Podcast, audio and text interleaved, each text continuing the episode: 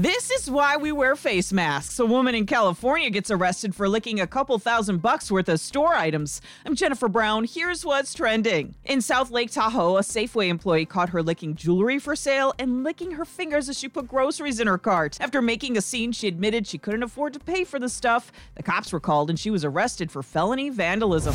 Have a crazy mom at home? Now, don't go answering out loud. A new study finds having a mentally ill mother appears to be more dangerous than a mentally ill father. British researchers found children were more likely to be physically hurt when exposed to their mother's mental illness, and injury was higher when the adult had depression or anxiety. And aren't you cranking out enough meals at home? Olive Garden wants to take care of Easter dinner. Garden. We're all family here. No, you can't dine in, but you can do curbside pickup. They're offering family sized bundles of lasagna and chicken parm, along with the kids' favorite. Ooh, breadsticks. Some Olive Gardens are even offering free delivery. Just saying.